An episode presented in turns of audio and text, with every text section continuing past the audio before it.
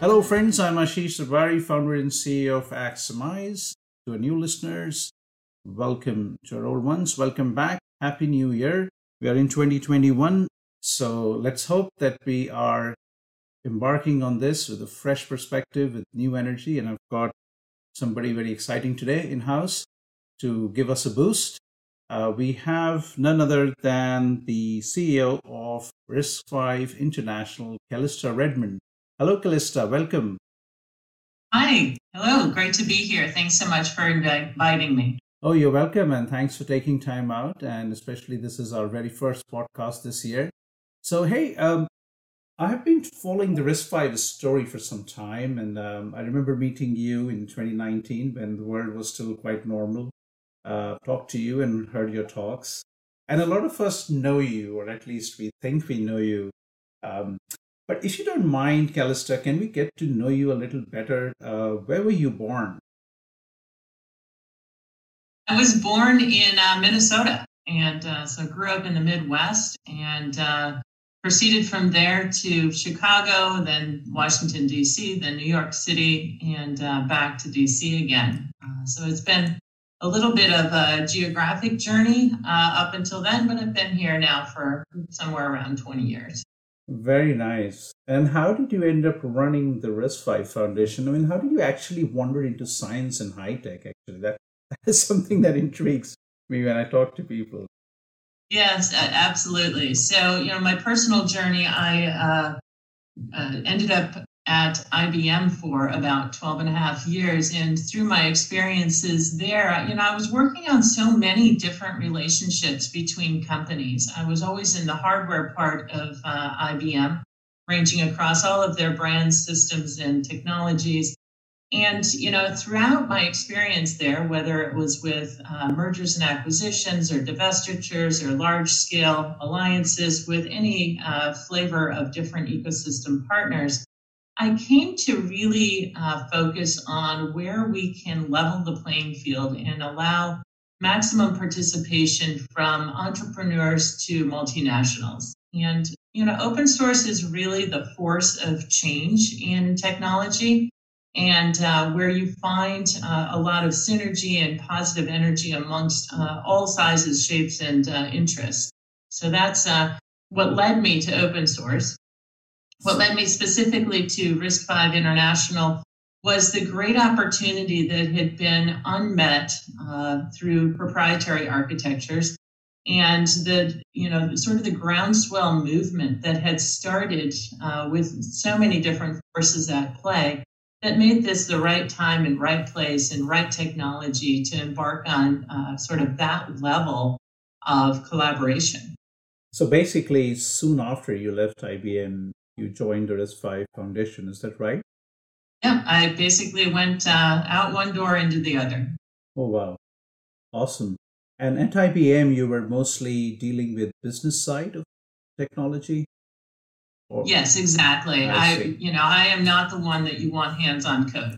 Oh no, that's that's always useful, right? I mean, we, I'm running this company, and I fully value and appreciate the business side and why we need experts like yourself so yeah, you know, when, yeah, when, you, when you think about when you think about technology decisions, it's never because technology is cool and you can you know uh, improve performance or or any other dimension at the at the tech level.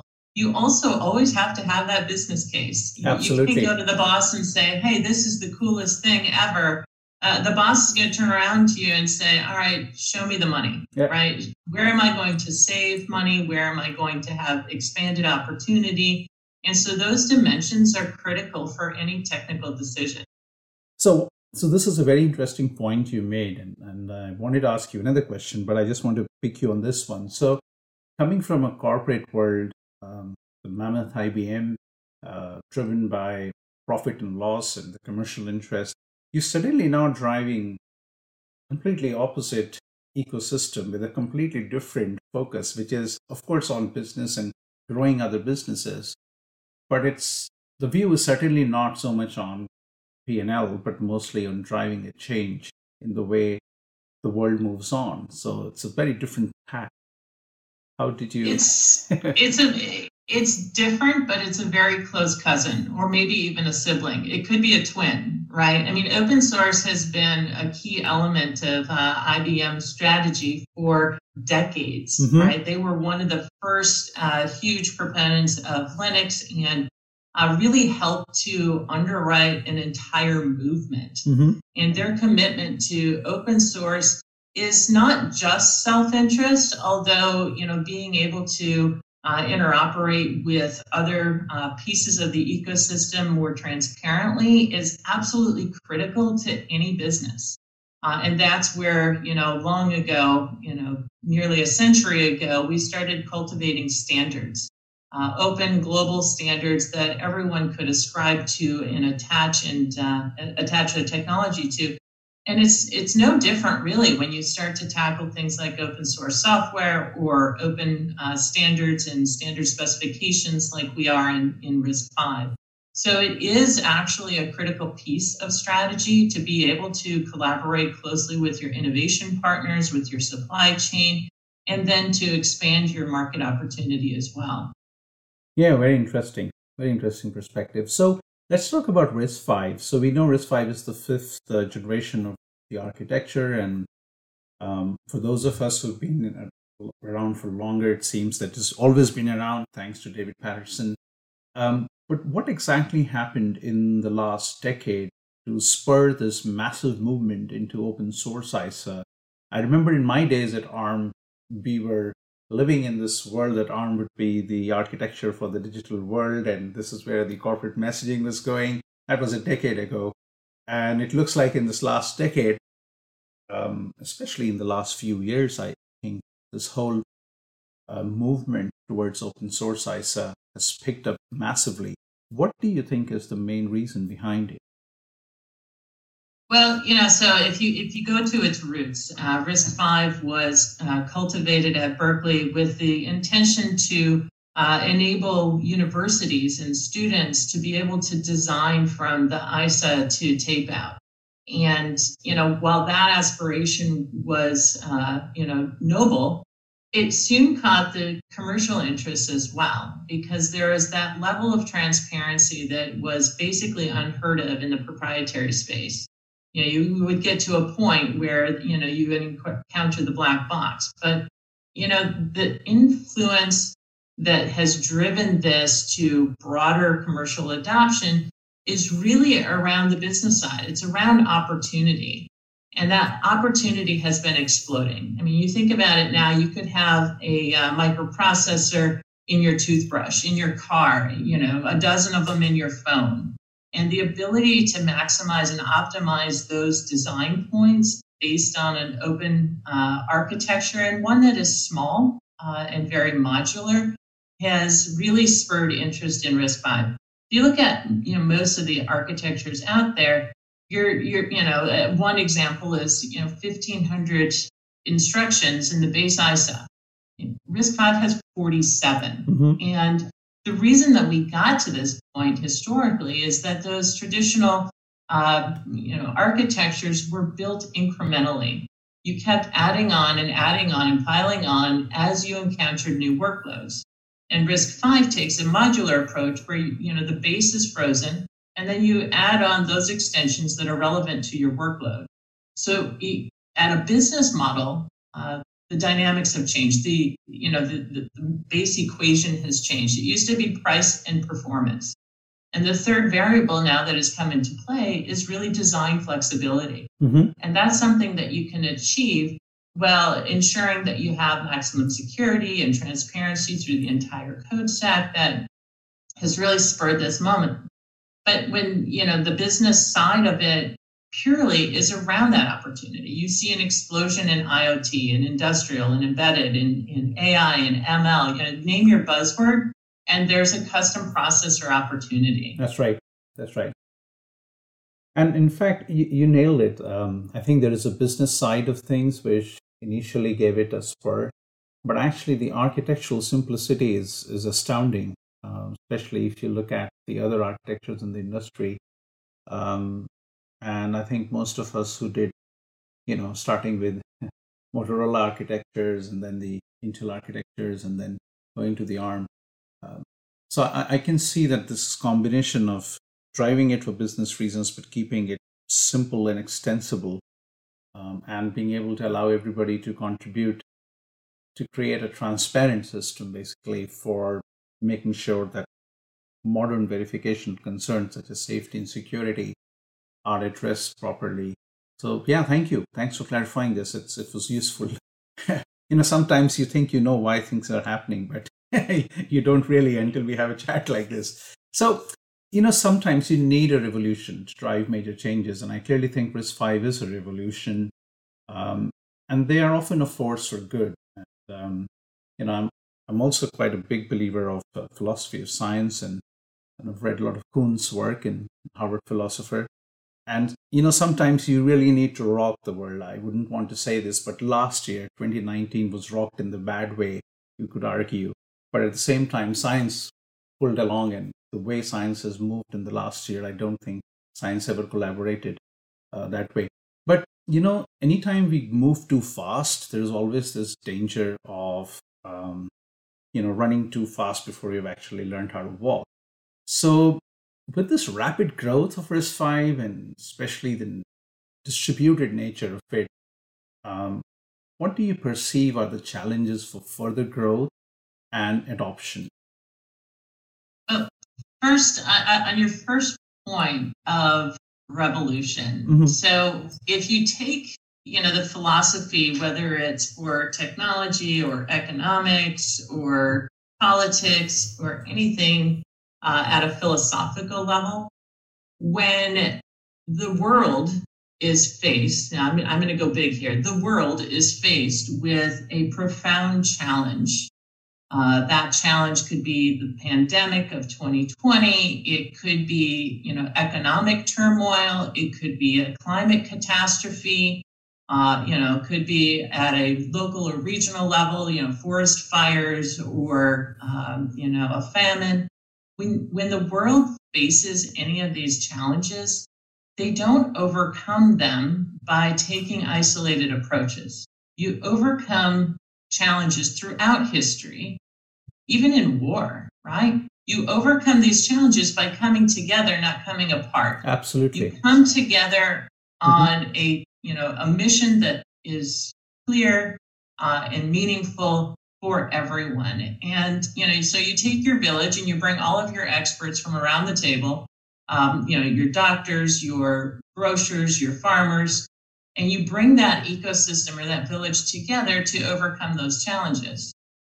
For RISC-V in particular, you know, you could look back in time to processor wars of the 80s, right? So many independent approaches trying to take proprietary uh, position in those architecture wars.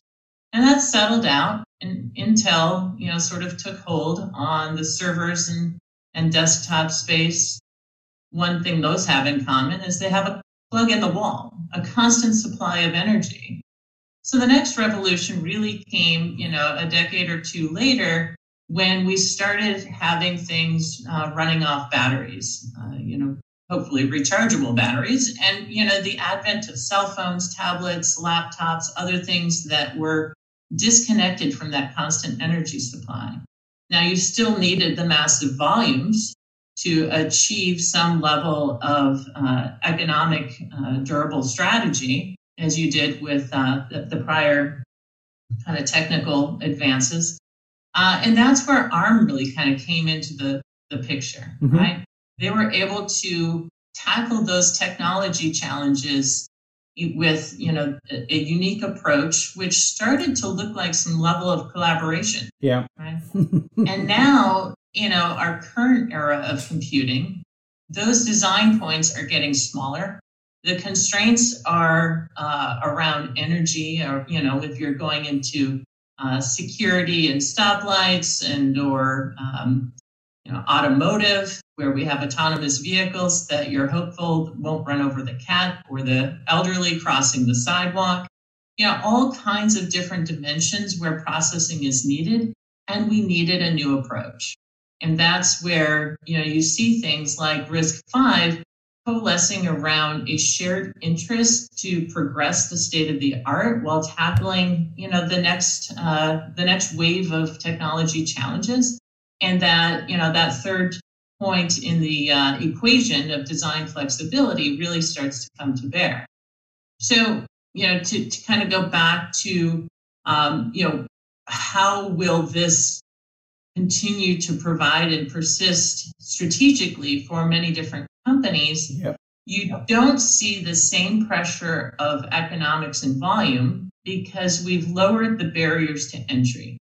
Right. You, know, you can That's now right. get to a custom processor with you know hundreds less developers and engineers with you know millions less in development expense so you no longer need to meet the volume requirements in order to close your business case and that allows for far more custom processors to go into far more types of implementation and you have re- reusable pieces and parts that you can draw from which in turn will accelerate your development uh, time frame. Uh, it reduces your development costs. It reduces your uh, time to market. It allows for expansion into other adjacent spaces. You know, you can take what you're doing in your wearables and uh, bring them into uh, other types of implementations.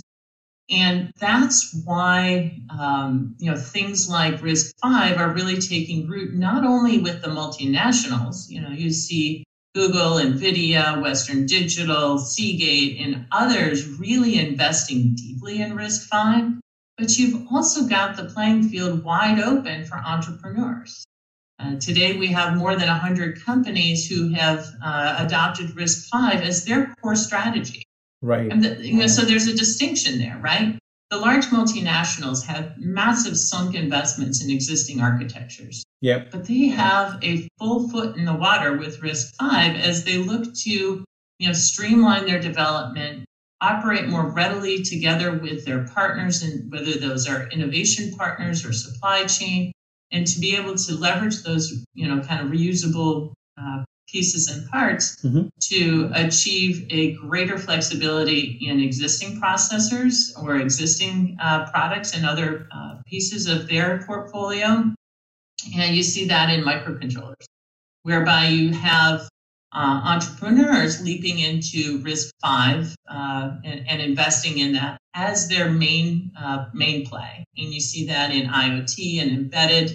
Uh, you know that's where it's kicking off and then you see other uh, you know other pressures in the system. Mm-hmm. and we'll just call those geopolitical. Yeah. Where you have entire regions and countries who want to achieve some level of technical sovereignty but still participate in a global landscape. Yeah. And so you see the european processor initiative looking to leverage more open source and leveraging RISC-V specifically and acceleration uh, you see nations like China and India investing deeply in uh, RISC-V. You know, India in particular with the Shakti project has inspired an entire generation to adopt RISC-V from the university level to entrepreneurs and others that we see uh, coming to market pretty rapidly.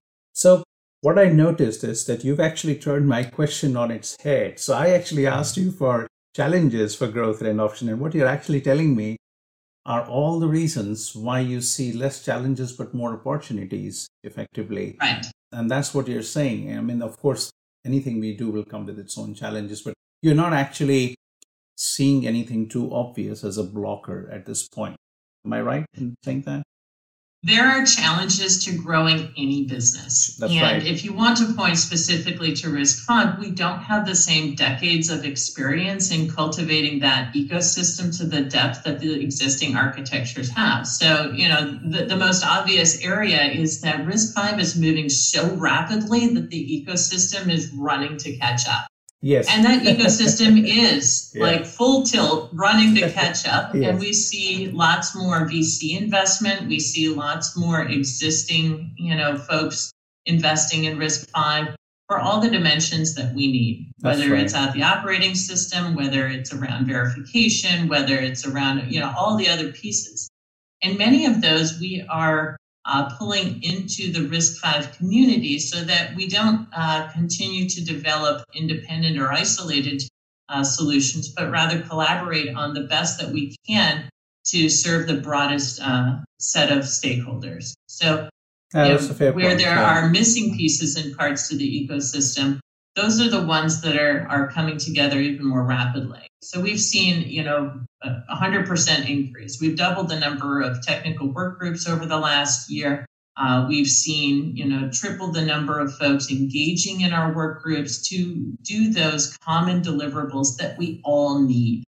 Uh, if, would- it's something that like we to- all need, then why do it yourself? I, I would like to play devil's advocate and I'm saying I hope we don't have too many cooks now. but I think we'll end up finding out who cooks what and what kind of meal is actually delicious. So that's the fun of, of growing things together.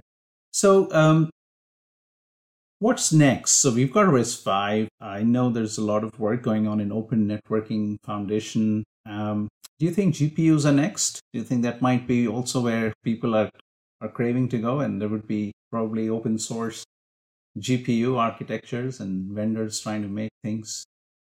Okay. You know, we're seeing a lot of intersect from uh, HPC over to scale out cloud. And those are all about tackling new workloads or better uh, serving existing workloads. And those challenges are often around acceleration. Uh, we see a lot of competitive interest in cloud providers around AI or ML.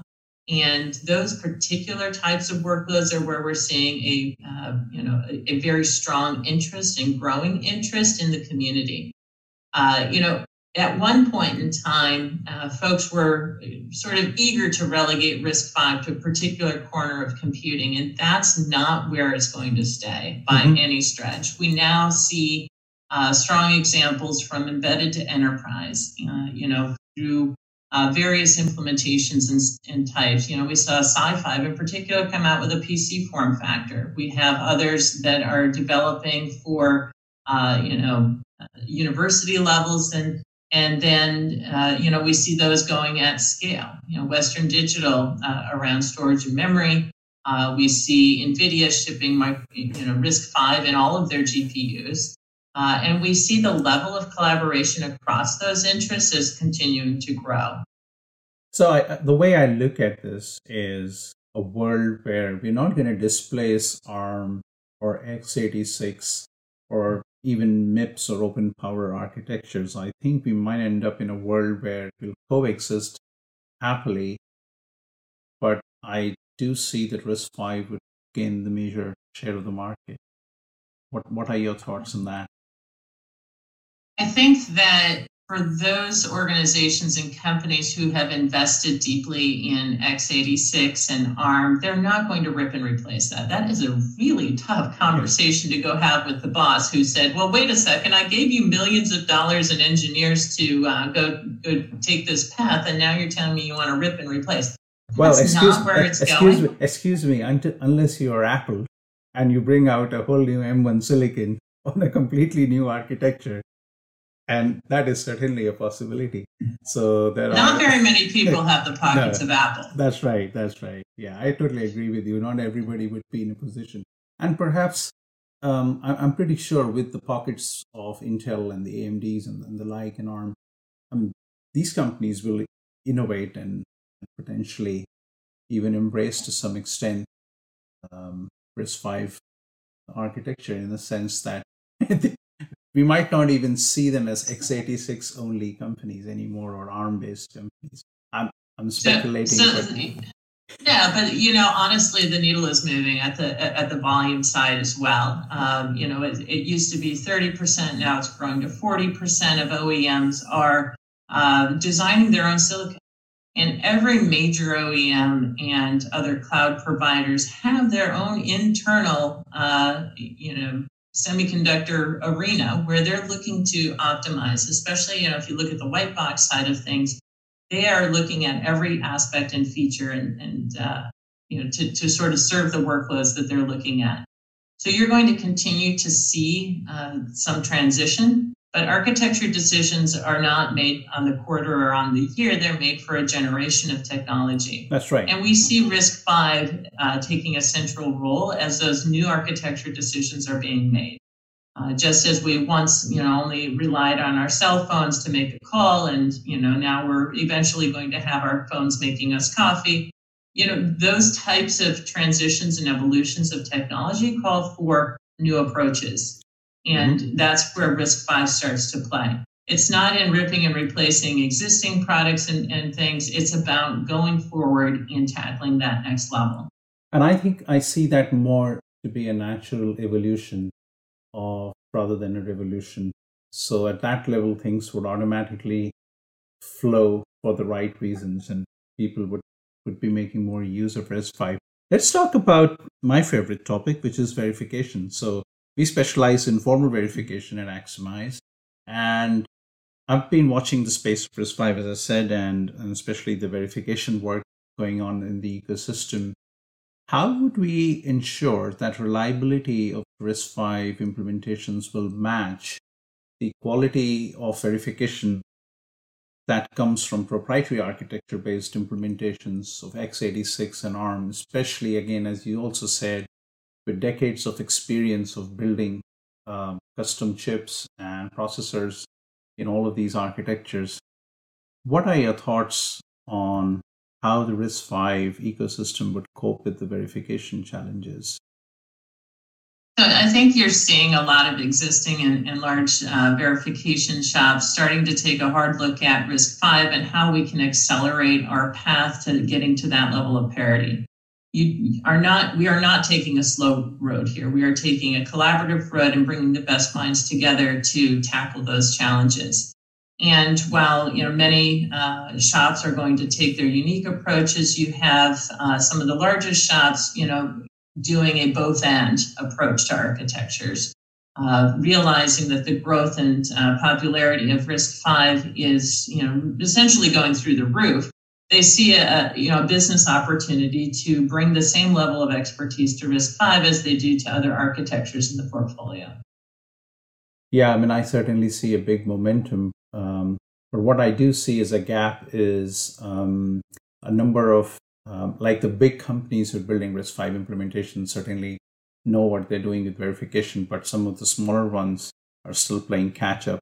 But again, it's a collaborative effort. So companies such as ours and Imperas and all are joining hands and and helping in in initiatives such as the Open Hardware, you know, the Chips yes, Alliance exactly. and so on. So awesome stuff. Yeah, awesome. So hey, I know you're quite busy, and um, I'm just looking at the clock, and we're nearly half an hour. So I would like to take the opportunity to thank you for your time today and wish you a great new year. And we'll all um, do more work with RISC-V. So Thank you, Calista. I can't wait to uh, talk to you again in a year and, and uh, reflect back on the progress that we made in uh, 2021. Uh, you know, we, we made incredible progress despite so many challenges in 2020. Indeed. And, uh, you know, the field is wide open and we're running fast. Excellent. Thank you very much, Calista. Hey friends, I hope you liked our podcast today. Do let us know by emailing us at info at axiomise.com or subscribing to our YouTube channel. Leave your comments on the video and we will be back shortly. Have a great, safe new year. Thank you very much.